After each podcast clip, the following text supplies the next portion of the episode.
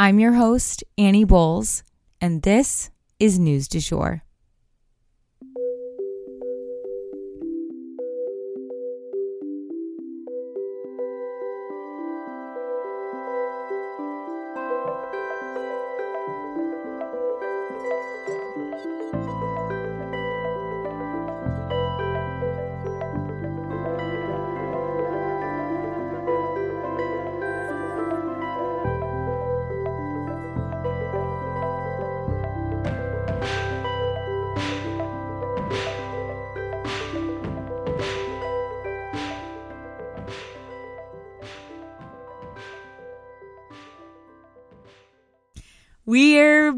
Back. I am so excited to be back behind the microphone.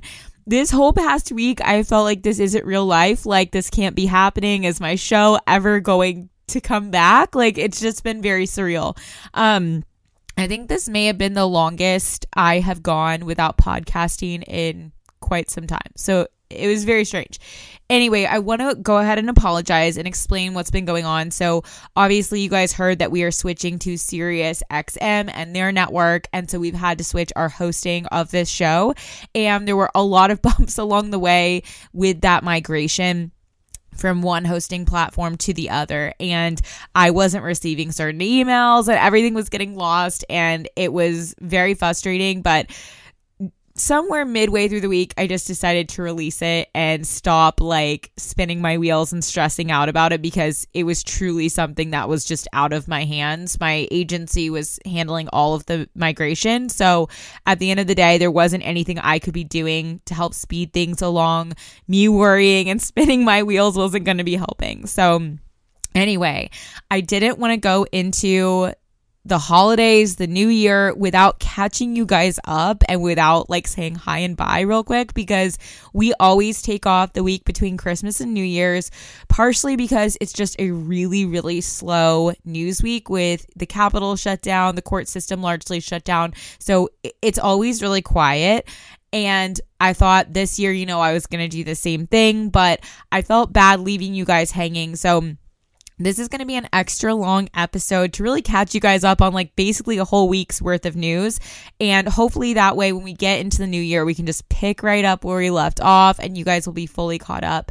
Of course, if there's any breaking news that I think is really important for you guys to know about, I will be posting about that either to our Instagram stories or doing an Instagram, you know, sort of reels breakdown of a news story if it's a really big one. So be on the lookout for that. As you guys know, I am enrolled in a professional certificate program through NYU right now for journalism. So I'm going to be working hard on that program and like all of that learning while I'm taking a week off, quote unquote. And then also I'm going to be working on an ebook to do with social media. So we I personally have a pretty a sizable social media platform on Instagram. That's my personal page. And so I get questions all the time about growing your social media. And so I thought I would create an ebook for anybody who's interested. So be on the lookout for that. That's what I'm going to be doing while I'm taking time off. But anywho, in case you're new here and this is the first episode you're hearing, welcome to the news du jour. You may be wondering why am I, Annie Bowles, here hosting this podcast? I usually start by telling people that I am a political baby. You see, my parents met working on Capitol Hill. By the time I was two, I had been in my first political commercial and even gotten lost crawling around the West Wing. Don't worry, Al Gore found me. My family then moved abroad when I was nine, and I attended an international school in Brussels with kids from all over the world. And it's this type of global perspective that I also bring to our show. I then graduated from American University in DC after spending or after studying, excuse me, political science and art history, as well as interning on both sides of Capitol Hill. I even interned down the hall from where my parents met. I am now pursuing a professional certificate in journalism at NYU in conjunction with Rolling Stone magazine. I guess I was always that friend in the group who cared deeply about not just what was going on politically, but also globally. I often kept my friends informed through high school and young adulthood, so I guess I've always done a version of this show. I am genuinely passionate about following the news, and I'm here to break it down for you every weekday. We strive to be a calmer space to consume the news, or as one listener put it, like getting your news from a well informed bestie. I'm so glad you're here. So, like I mentioned, the reason that this episode is going to be extra long is because we're catching you guys up on everything. So, buckle up. And also, I want to let you guys know that there's certain stories that I wrote earlier in the week, and then we got like an update later in the week. So, it's a little, uh, you know, choppier maybe than a usual episode. But let's just jump in. We have four mini stories right here at the top. The first mini story the medical examiner ruled that drowning and the quote, acute effects of ketamine, end quote, caused the Friends actor Matthew Perry's death. This is obviously heartbreaking on its face, but even more heartbreaking given that no one really knew he had relapsed. This ended an almost lifelong struggle with addiction for Matthew Perry, and all I hope is that he's at peace now. So, I also wanted to let you guys know that the Congo has elections coming up, you know, the Democratic Republic of Congo that we've been talking about quite a bit on this show. We did, I think, an entire episode just on Congo and what's been going on there. So, if you're interested in knowing more about that conflict, definitely scroll back into our feed and find that episode. I hope they're all still showing up for you guys. Sorry, this migration has just been nutty. But I want to let you guys know that those elections are coming up because those may become relevant in the conflict. And if so, we will definitely deep dive on that. Then I also wanted to let you guys know that Tesla has recalled the autopilot software in 2 million vehicles. Reportedly, the government is advocating for more prompts for drivers to like pay attention and stay awake and things like that, even though the cars can technically drive themselves. So, this is just a safety measure. Doesn't seem too serious, but it's really hard to tell with these things, in my opinion. For our last mini story, the Supreme Court has announced that they will hear an obstruction case connected to Donald Trump's January 6th charges. The decision won't come until June, though, but it could affect potentially some pre existing convictions that are related to January 6th and like all the rioters. So definitely stay tuned on this. This is going to be an important one. And something else to do with Trump is ending up before the Supreme Court, but don't worry, we'll get there.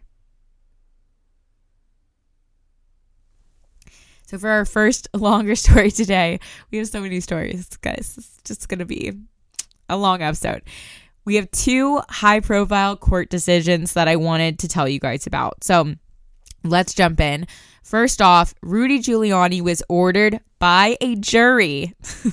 this jury was not fucking around with Rudy.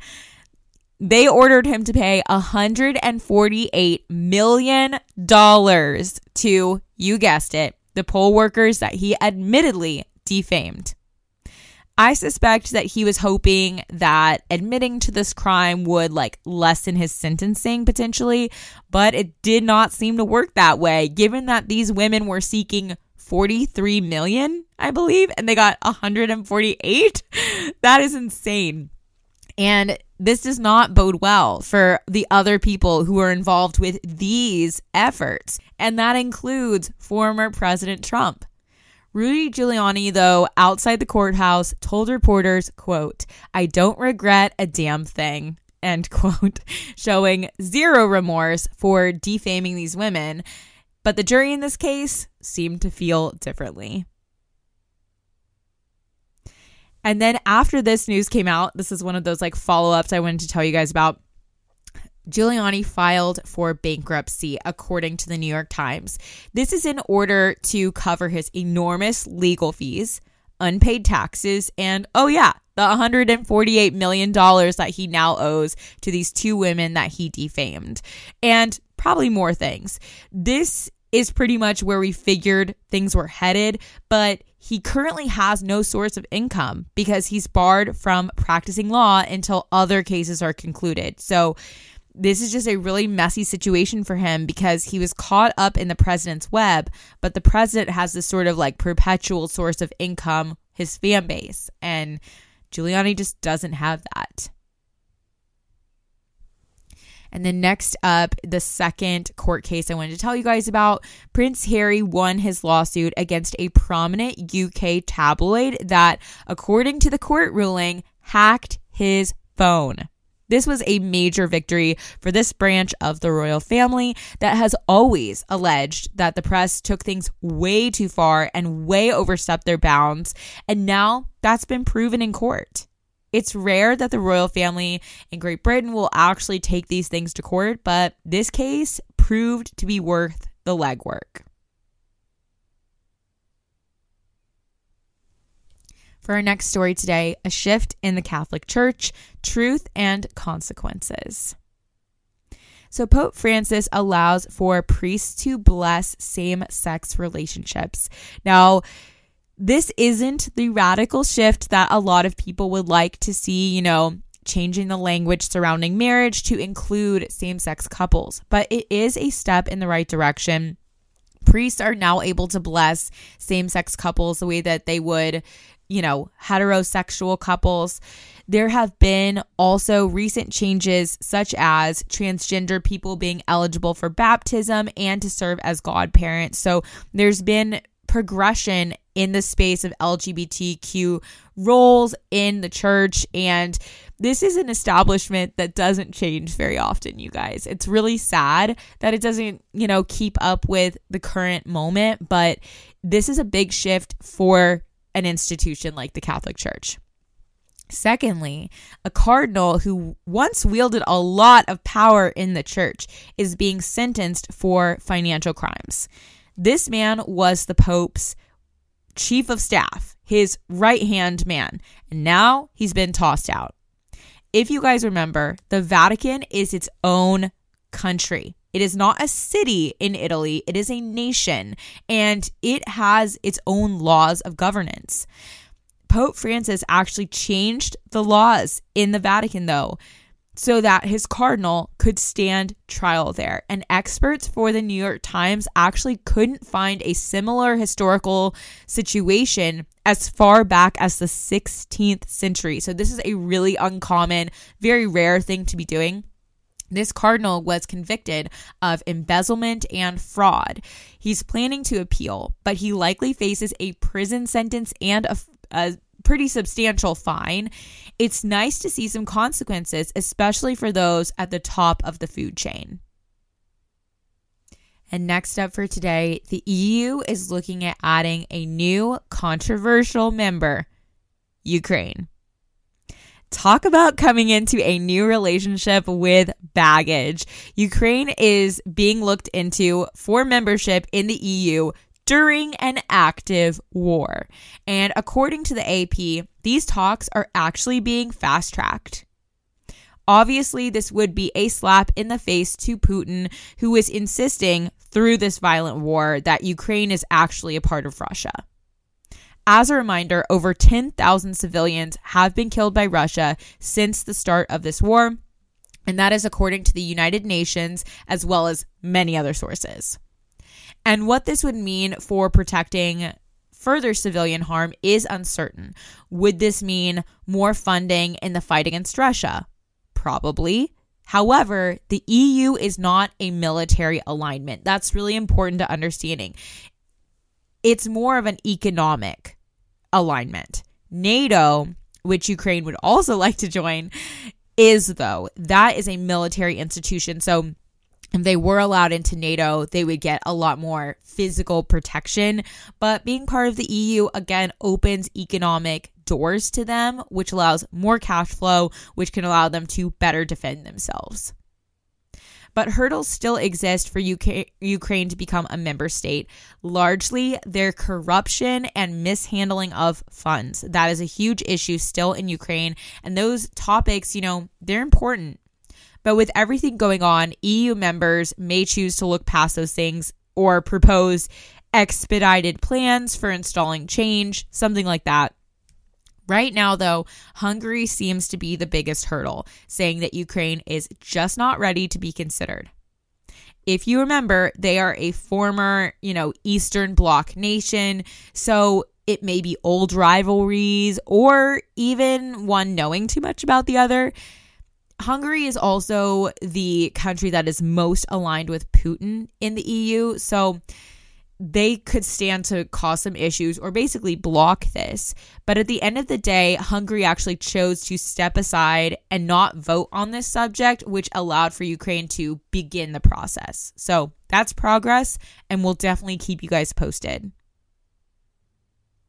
Next up for today, a volcanic eruption in Iceland. So, you guys have probably already heard a volcano in Iceland is finally erupting after a lot of warning signs.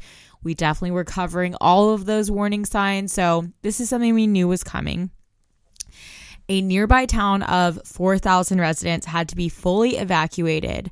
But according to ABC News, officials in Iceland are warning about toxic fumes in the air as far away as Reykjavik, which is the capital where 140,000 people live. So they're hoping that this wind will change tonight to basically spare the city from these dangerous gases. We'll definitely keep you guys posted on that. But also, there's been a much more severe incident in China According to the BBC, an earthquake in China killed 120 people, making it the deadliest earthquake there in years. So there's a lot of climate related activity going on right now. There's other things too, but these were some of the more serious ones. We'll keep you posted on both of these.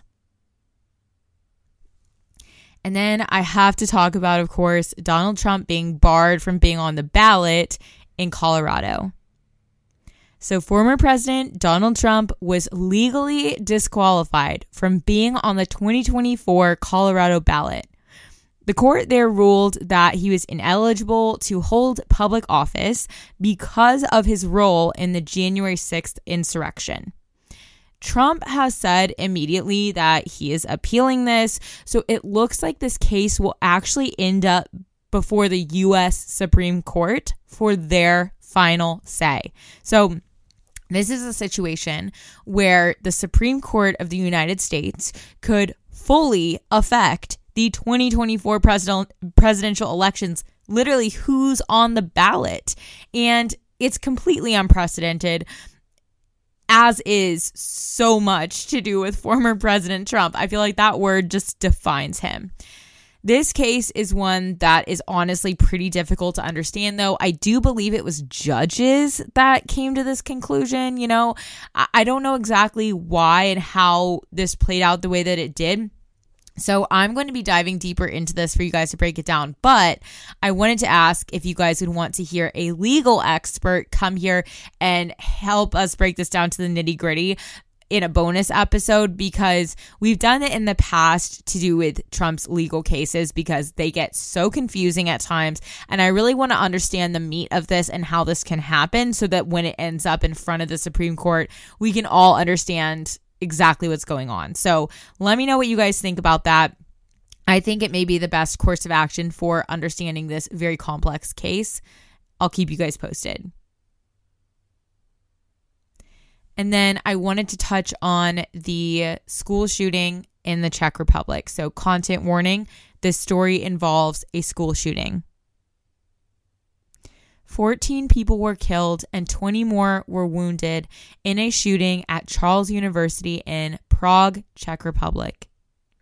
Reportedly, the gunman first shot his father before heading to the university to go on his killing spree. Imagery showed students hiding out on tiny ledges outside of their very tall buildings, hoping to avoid the gunmen. But local officials in Europe made it clear that this assailant got his inspiration from a quote, similar terrible event abroad, end quote. Doesn't take much to connect those dots. So, for the remainder of the episode today, we're going to be going over a wide variety of Israel and Gaza updates. Content warning this story involves war. So, keep in mind that I'm starting these updates from like a week ago. this is when I first was writing episodes for you guys that I wasn't able to put out. Anywho, three hostages were mistakenly shot by Israeli forces. I did want to talk about this, even though it happened a while ago now. this past Friday, not today, but last Friday, there were three Israeli hostages killed by mistake by IDF soldiers. Your first question, I'm sure, how could this happen? I mean, they're searching everywhere for these hostages. They've got to be top of mind for the IDF. So, what happened? The thing is, killing Hamas and identifying Hamas's trickery is also top of mind for Israelis. You see, Hamas is known by both Israeli leadership and US leadership to not play by the rules. They love to break the rules of war in both major and minor ways. They're known to deliberately hide themselves amongst civilians and even things like using recordings of crying babies to lure IDF forces towards bombs.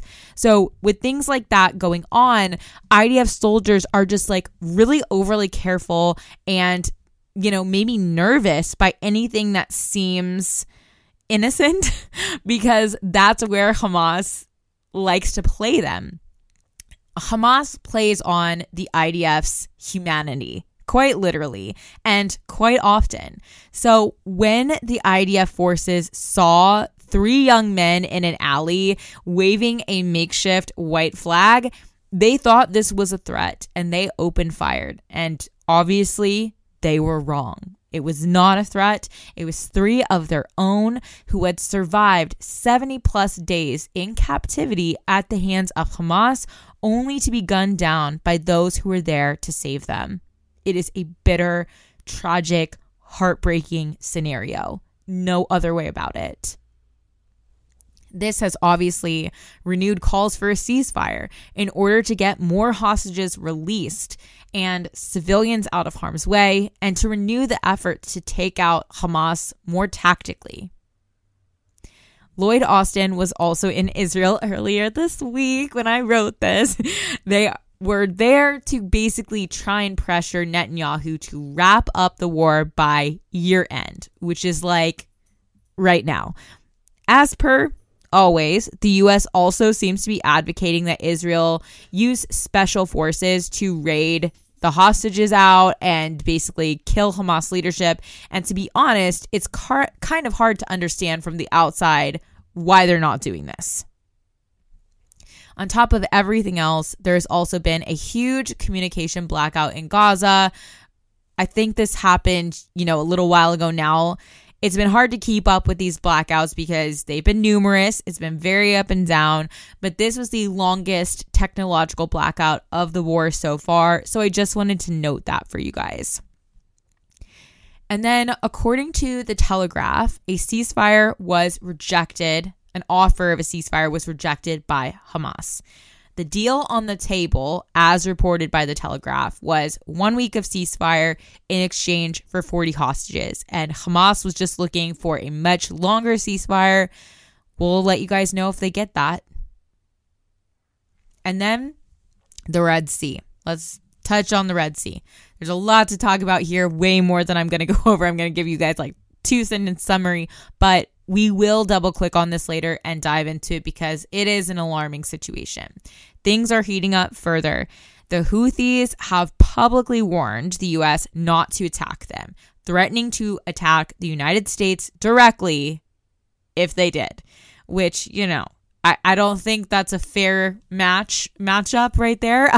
the US versus like a rebel group, but that's what they're saying publicly. So this is just not a good vibe to be setting. And if you guys are confused as to who the Houthis are, this is the conflict to do with Yemen. I think we also spent an entire episode going over Yemen and what's going on there. Definitely a big chunk of an episode, if not a full episode. So if you want the backstory on Yemen, definitely scroll back through our episodes and you can find it. And then the humanitarian crisis in Gaza is really widening, you guys. And I wanted to really touch on that. People are literally starving to death. And this is something that is so preventable.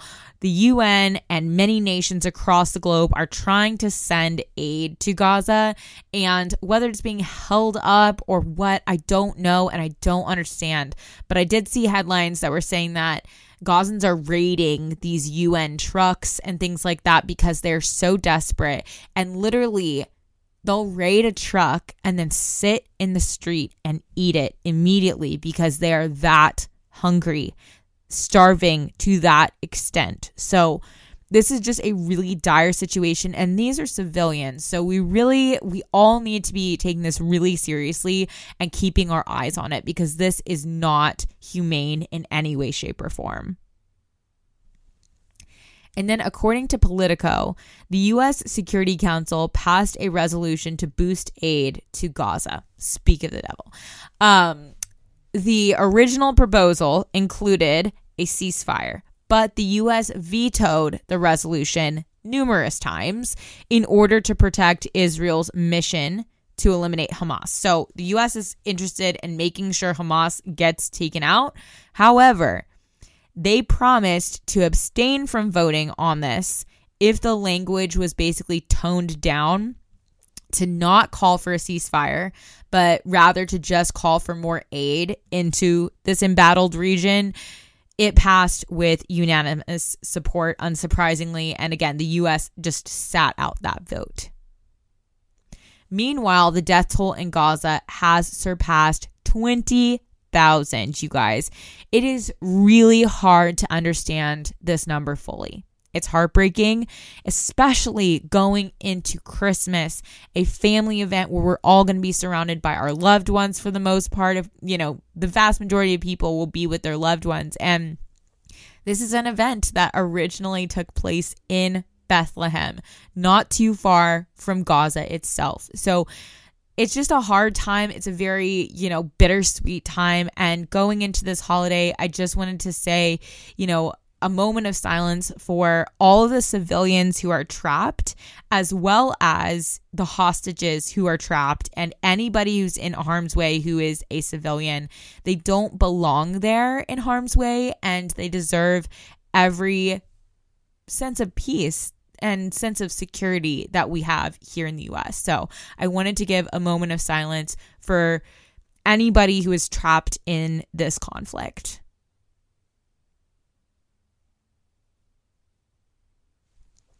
Thank you guys for sticking with me this week. I can't say how much I appreciate you.